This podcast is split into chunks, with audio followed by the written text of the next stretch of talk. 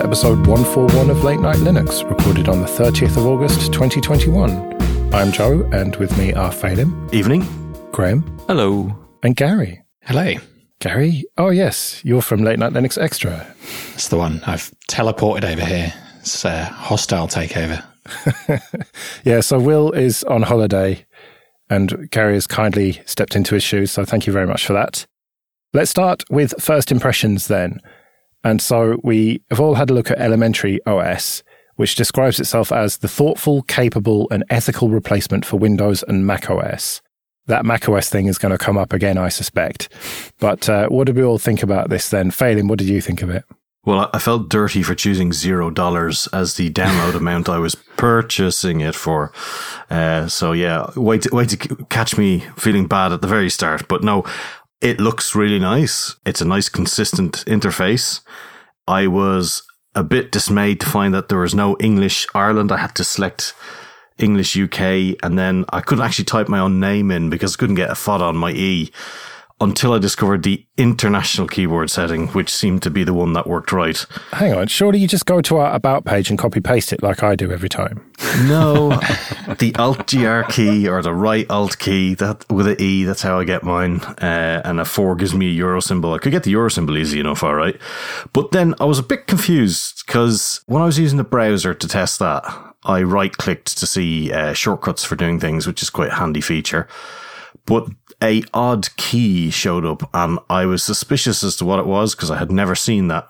Um, I've never used a Mac and apparently I asked you about it, Joe, and it's the command key, is it? Yeah. So the command key is super, isn't it? Yeah. Or the Windows key for most people. Yeah, so initially I thought I'd selected the wrong keyboard. I thought, oh, I've picked a Mac keyboard then. I went back and checked. No, it was the international Windows expanded key, and I couldn't understand what this key was for. And then you sent me a link, checked it up. Yeah, and it's all because of they couldn't put a Windows symbol. Uh, they didn't want to put super, and they didn't want to add their own branding of E. So they went with the Mac keyboard, which I think is really weird because I know it's meant to be ease of use, but I've never seen one of them before. Yeah, I think that is a weird choice. I totally agree because it's going to be difficult to run it natively on Macs. I suppose you could run it in a VM, but also for Mac OS, the command and option keys are endlessly the most confusing part of Mac OS for me. So I would drop that at the first chance. So, Gary, what do you think of it then? I quite liked it. I had a few little weird things similar to Phelim. The user interface was nice. It was pretty consistent. It looked really nice. Chose a dark theme pretty early on. I liked the color accent stuff, which I think is pretty new in OS 6. But for me, the biggest thing was around software selection. So obviously they've got this kind of Flatpak first attitude towards installing apps. That was great until I went into the App Store and tried to install Audacity. So I went across to media production and there was absolutely nothing in there, which was it's a little bit strange to say the least. So I thought, no worries, I'll try and sideload it. So downloaded the Audacity Flatpak from FlatHub, opened it up, uh, and it just hung at. I assume it was trying to grab some kind of like publisher info, but it just completely hung. And then I had to quit it, reopened it, and then it installed absolutely fine and worked as I'd expect. So software selection for me, I found to be a bit limiting especially with you know things that you would expect, like staples like LibreOffice, Audacity, that kind of stuff that most people are probably installing. But of course, you do have the option to open a terminal and just use apt if you want to, because this is based on Ubuntu. You do, but it very much felt like it was pushing you away from doing that. So I tried to follow what I thought would be the most accepted path by the developers. And it tries to be very user friendly. So I think any normal user installing this who's not familiar with Linux is probably going to go to the software center straight off. And if you can't find those staple applications that you expect, it's going to be a little bit difficult if you're not a regular Linux user to go apt installing something. Totally agreed on that. Yeah. And that is their target market, I think, is recent converts. Yeah. I mean, they don't even call it, you know, a Linux distro, right? It's a friendly replacement for Mac OS and Windows say they try and hide the fact that it's even Linux in the first place. I don't think it's fair to say they hide it, but they definitely call it an operating system and they don't put it front and center. But if you dig through the, the website and documentation, they, they do talk about it being open source and based on Linux and stuff. So Yeah, I think hide is the wrong word, but you, you kind of barking up the right tree there. Yeah, I think you have to do some digging, right? If you were just downloading this because you thought it was something you could install on your machine that wasn't Windows, but you weren't familiar with Linux, you'd have to do some digging to find what its underpinnings were. And I did see in the About screen, it says that it's built on top of Ubuntu 2004, but that was the only obvious hint that I saw, other than, like you say, going digging in the docs. So, Graham, you are quite familiar with macOS, staring at it right now. I know that the elementary folks don't like to be compared with macOS, but I think that it is quite similar, isn't it, in its layout at least? I've just referred to my notes written in the Apple Notes app. Firstly, I think the good stuff is that they've got a real knack for design. I think the designers working on Elementary OS do a really good job. It's a really difficult job. Um, and I think mostly I really like the look of it. Yes, it apes Mac OS in a lot of ways. I mean, in a lot of ways, I don't like um, the limited settings, obviously, I suppose, and the limited options in things like the file manager. But then they get a lot of stuff right with consistency, with the notifications. And I've used Elementary quite a lot. Was, in fact, I installed it on one of my daughter's laptops a few years ago rather than Mint or something like that because I thought she'd find it more familiar and easy to use. But in the end, it's like Gary said, in the end, you kind of hit the envelope of things that you need to do with it that are common, and you need to sometimes push beyond what Elementary OS has built. And that's when it starts to fall down. Um, it's fine with default apps, and I really appreciate the effort they're going to. In fact, um, even on my um, other Linux install, I installed the Mail app, which is developed specifically for Elementary OS, but just because I've been desperately looking for a new Mail app for ages, and I love the design and love what they're doing, but it just it's it's only twenty percent there or thirty percent there, and I, I, it'd be great if development continued and things kept being added rather than maybe always the emphasis on design, and maybe that's what Elementary OS seven needs to focus on. Another thing I tried is that I actually have Linux running natively on a MacBook Pro. Um, I won't mention the distro. The touchpad works really well. I've, I use M input with Xorg, um, and I've got multi-touch working.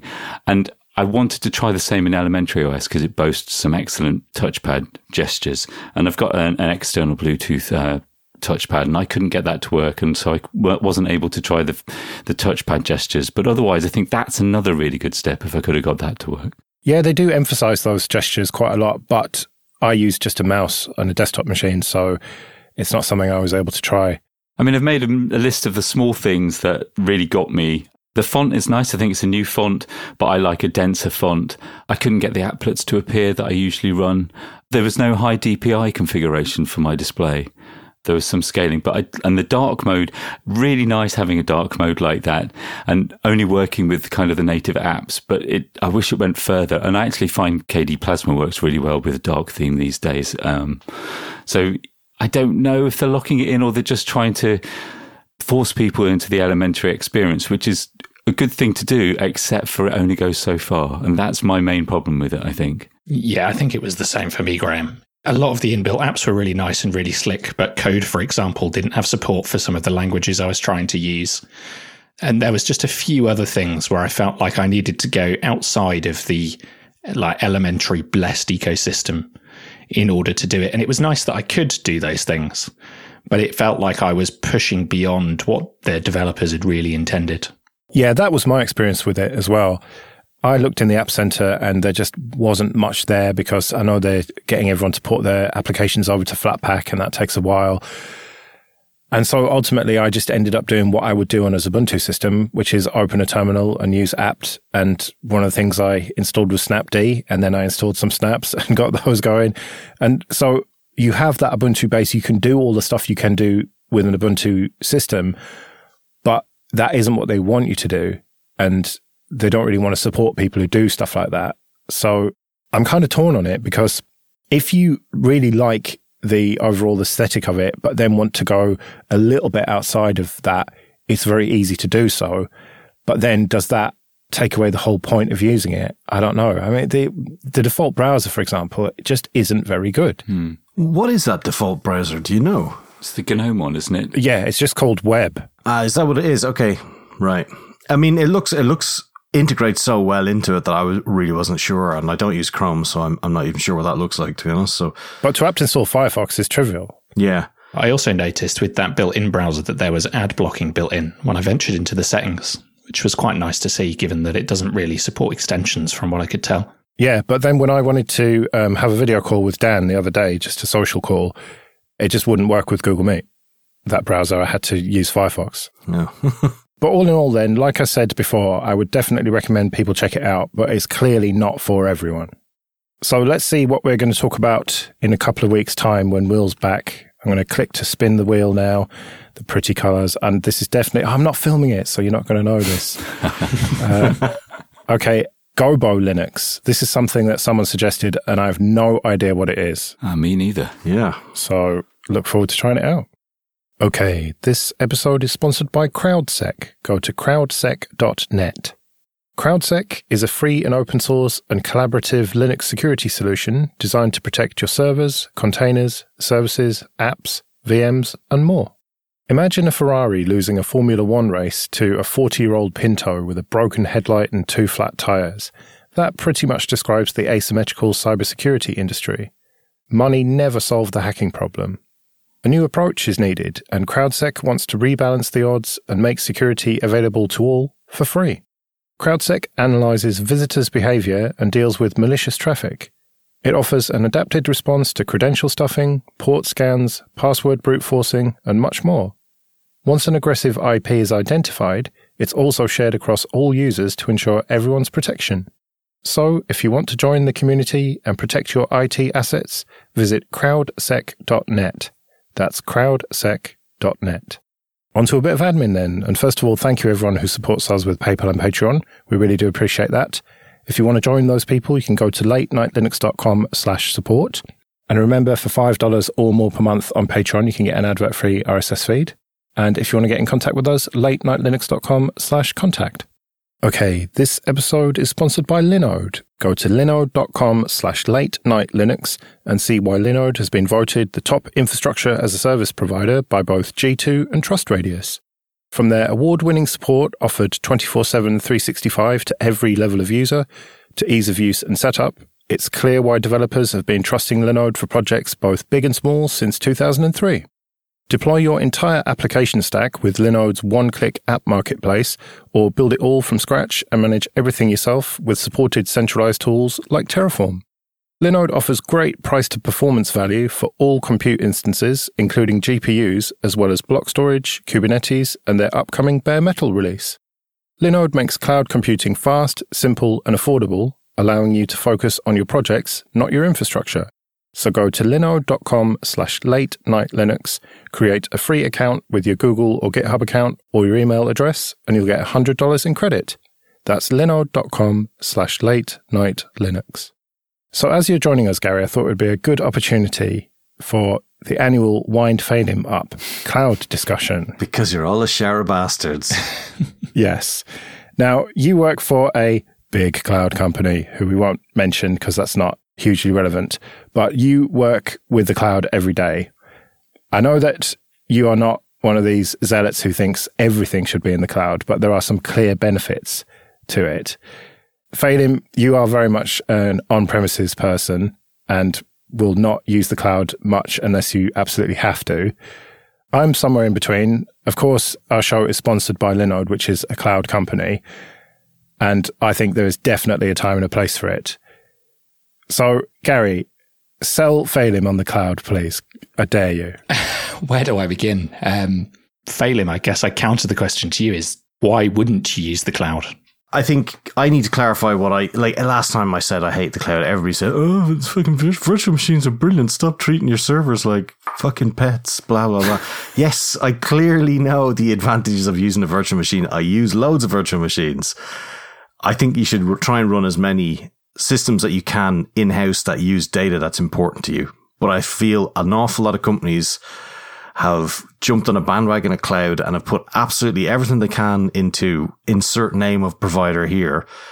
And a lot of those providers are very happy to take your data in. And then when you try to get it out, you're shafted because they'll charge you massive data rates. And I feel that a lot of the times, in order to get the value from a cloud provider, you have to go all in with a cloud provider. If you spread your data around, I think you're going to incur so many connection fees between various providers or complexity of your orchestration system where you're trying to, oh, well, we know the database is over in Azure and the web servers are over in AWS and all these types of things.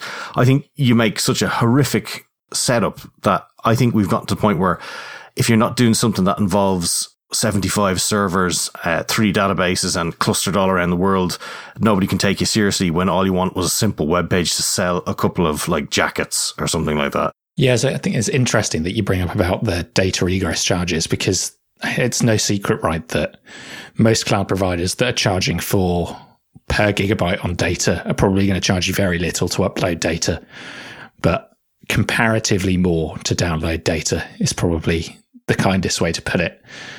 And I think you're right in saying that, you know, going all in on a single cloud provider is probably the right way to do it.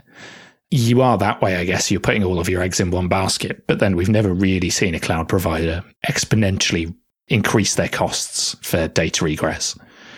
I'd say, in terms of the complexity of architecture, I suppose it really depends on who is actually deploying this stuff because it's all very well for us as sysadmins, right, to say you end up needing 70 VMs and three database servers and stuff to run a simple website. But I think the scale that companies put stuff in the cloud at, they're running more than just simple websites for the most part, right? These are complex microservice applications that you would struggle to get the resource to run on premises or at least have the kind of flexibility of resource. I think that's the problem though. I think I think a lot of Silicon Valley hipsters have convinced a whole lot of people in Slough that they need to have a massive cloud infrastructure. And that's where the problem is, is that the vast majority of people don't need it. If you're Google, you need it.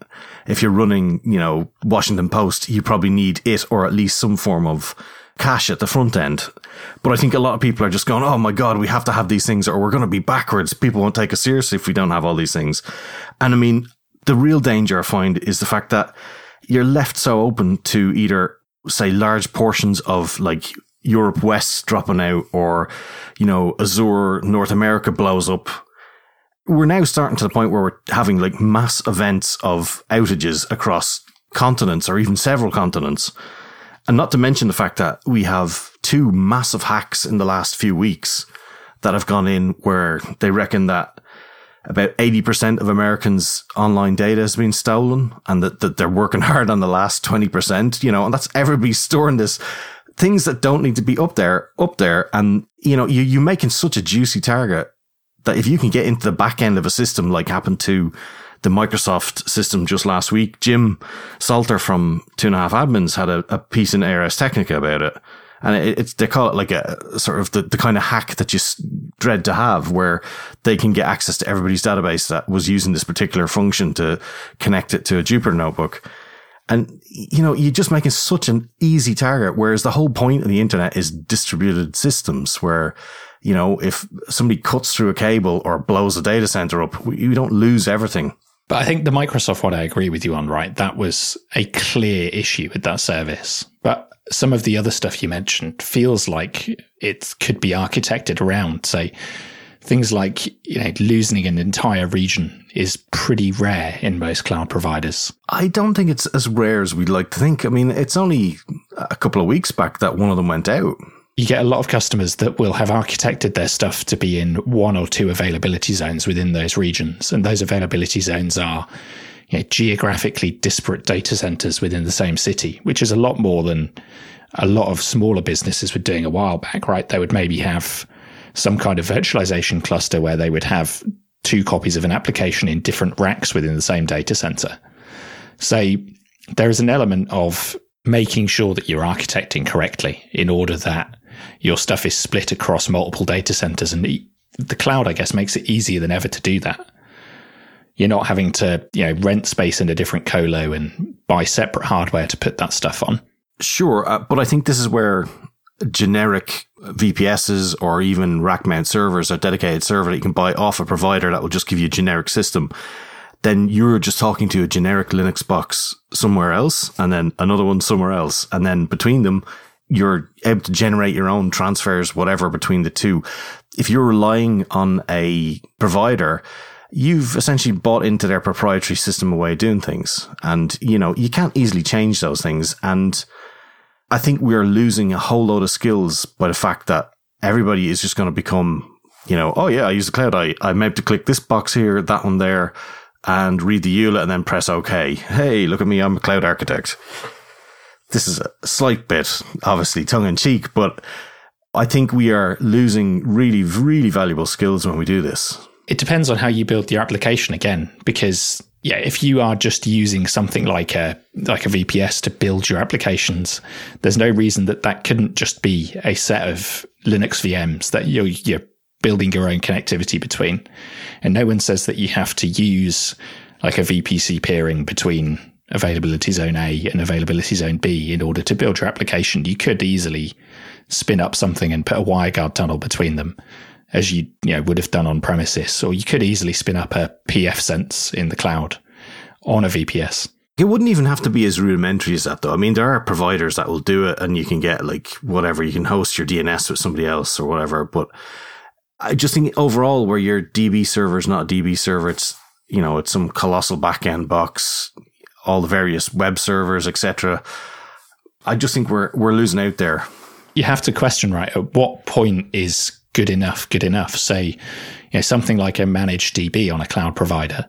If you are small enough that you don't want to employ a DBA, you were probably just you know, spinning up a MariaDB on an instance and not optimizing it particularly well anyway. And at least you know, if you use a managed DB on a cloud provider, you're at least yeah, someone who knows somewhat of what they're doing has set that up and configured it in such a way that all you need is a connection string and to know roughly what CPU and memory you need, right?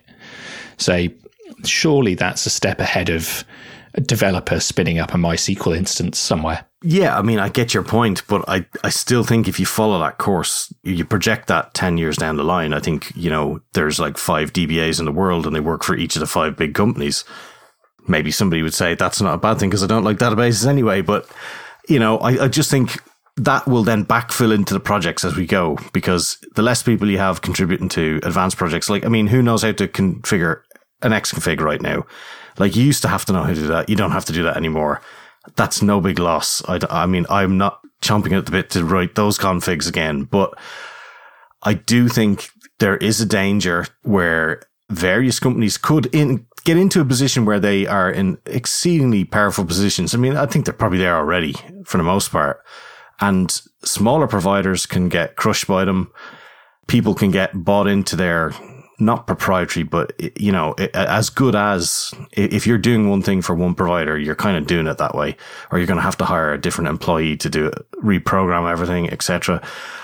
I think it's not a good end route for us in the in the long run. Yeah, and I think I find myself agreeing with you on a lot of the stuff about you know not keeping your skill set specific to one cloud provider. You know, I would hate to become a specialist in cloud provider A, and then you know in five years' time, cloud provider B is like the new Kool Aid. And I don't know anything about it, but I think there is there's something to be said for avoiding where possible using some of those technologies that are going to tie you into a specific vendor or are going to tie your application into a specific ecosystem. And that's something that I'm quite big on, you know, for better or for worse in terms of my employer. But I think if you're building your application in such a way that it is tied into a specific cloud provider, you are going to run into those issues. I mean, there are certain applications, right, that are very heavily regulated, and you might need to, in certain instances, run those on premises. And I think that kind of portability is really key. You know, you see some of the big services from, you know, the cloud providers, they've got things like serverless databases and stuff. And my personal preference would be, you know, don't interface directly with whatever API that serverless DB is giving you, but use some shim that gives it compatibility with something that you know how to manage and that you could manage in house if you needed to in the future. I don't think you're very common though. I think everybody is, oh, I got the latest cert in whatever and I'm now going to do that thing and off they go. I think there is a real danger in, you know, my application is written to run on cloud provider X's storage or cloud provider X's serverless compute. And then suddenly, you know, cloud provider, I mean, it hasn't happened in the past, but there is a real danger that it could happen, right? Cloud provider X says on serverless compute, I now have a monopoly. Now that everyone's bought into it, I'm going to raise my prices. And then, yeah, you are kind of up creek without a paddle then because your specific application cannot run somewhere else without a reasonable amount of re architecting. Yeah. I probably am more uncommon in that, but I do see with the customers that I work with on a daily basis at least some awareness that there will be, you know, or there could be a point that they need to run their application somewhere else. And I'm seeing that more and more as time goes on, I think, is a trend towards, okay, we're running this on, you know, Azure today, but how can we run it on GCP, you know, in two years' time? And I think that's where a lot of people you're kind of seeing a push into containers and stuff. And although there is this trend to move away from things like Kubernetes to kind of, you know, serverless containers, or at least, you know, containers where you don't manage the compute behind it, at least you could, with a relatively trivial amount of effort, pick those up and run them on prem or in a different cloud provider or on a developer's laptop or wherever you needed to. Well, it sounds like you two could talk about this all day. Maybe you should take it to Late Night Linux Extra at some point. Maybe we will. Yeah, we could do that. Okay, this episode is sponsored by CBT Nuggets, training for IT professionals or anyone looking to build IT skills. Go to cbtnuggets.com slash late night Linux and sign up for a seven day free trial. The on demand virtual labs mean you can build practical experience with the commands, config, scripts, and everything you need to get the most out of each course. Another standout feature is the accountability coaching service, available to all learners with a subscription, which gives you access to a real person who will help you craft a personalized learning plan and set goals, and will check in with you to keep you accountable. So start your free seven-day trial today at cbtnuggets.com slash late night Linux. It includes unlimited access to all course materials, including virtual labs. That's cbtnuggets.com slash late night Linux. Let's do a bit of feedback then. Alex writes, in episode 138, I noticed you were talking about open sourced apps turning into a more successful one. And I think that KaiOS fits that criteria perfectly. It's based on Firefox OS and tweaked to work on feature phones. It's now quickly gaining popularity in developing countries. A shooter went over my neck there as I just thought of Firefox OS, given, yeah. given I bought two of the goddamn things. It's not hard to be more successful than Firefox OS. no, it isn't. But this isn't quite what we were talking about mm. because, again, th- this is a, a perfectly legitimate but failed project, Firefox OS, that wasn't trying to scam anyone. And that lived on as KaiOS, which I've actually tried and is totally solid as far as I can see. I can see why it's successful on feature phones. But it's not quite what we were talking about. And you, Alex, are not the only person who wrote to us about this. A few other people did. Okay, Paul says, one of you asked, why should anyone who isn't able to install Linux use it? If I'd say to my mum she should install Windows on her own, she wouldn't know how to do it. Is she allowed to use Windows now? I don't really see a difference. Linux Mint, Xubuntu, Pop OS, and Elementary OS offer beginner friendly interfaces and offer almost all tools my mother would need. I wouldn't push a beginner to Arch Linux, but there are distributions around with a similar entry barrier compared to Windows. My mum is not tech savvy, but able to follow instructions and able to describe what is on the screen. I'm pretty sure that I'd be able to guide her through the process of creating a bootable USB and installing Linux over the phone. I think he should record his efforts there. I'm pretty sure there's been YouTube videos of that. Yeah, I think that if I was to try and talk my mum through installing any operating system over the phone, regardless of if it was Windows, Linux, Mac OS, probably struggle to get her past press F12 to enter boot menu, to be honest. I struggled with that myself. Is it F2? Is it delete? Who knows? Press them all. Yeah, exactly. And then you end up in that loop. And if you've already installed Windows and you're doing a dual boot, then it just fucking boots into Windows and takes ages. And then you have to wait for it to boot and then reboot it. Advanced startup, all the rest of it. That's what the reset key is for. Pro tip use a webcam on your mum and the computer at the same time. Yeah, I mean, I have talked people through it over the phone, relatively technical people, not my mum, but I think the point stands that it's not fair to say that the installation should be a barrier to entry because you can set someone up with a working, already installed Linux system who doesn't know how to install it who can perfectly well get on with it. Yeah, and I think I think it's wrong for us to kind of limit people using Linux to only people who can install it anyway. You know, it should be for everyone. Yeah, I mean, most people aren't installing whatever OS they're using. If it's Mac OS or Windows, right? They go to Curry's and buy a machine, press the power button, and use it. So I don't think it's fair to limit the use of Linux to just people who install it. And we probably should be fostering more mainstream Linux desktop availability that's not Chrome OS. Right, well, we'd better get out of here then. We'll be back next week when hopefully we'll be back and there'll be plenty to talk about in the news. Thanks for joining us, Gary, and uh, people should definitely check you out on Late Night Linux Extra, hey? Yeah, why not? We've recorded a few episodes now. It seems to be all right. Excellent salesmanship there, Gary. Well done. Anyway, until then, I've been Joe. I've been Phelim. I've been Graham. I've been Gary. See you later.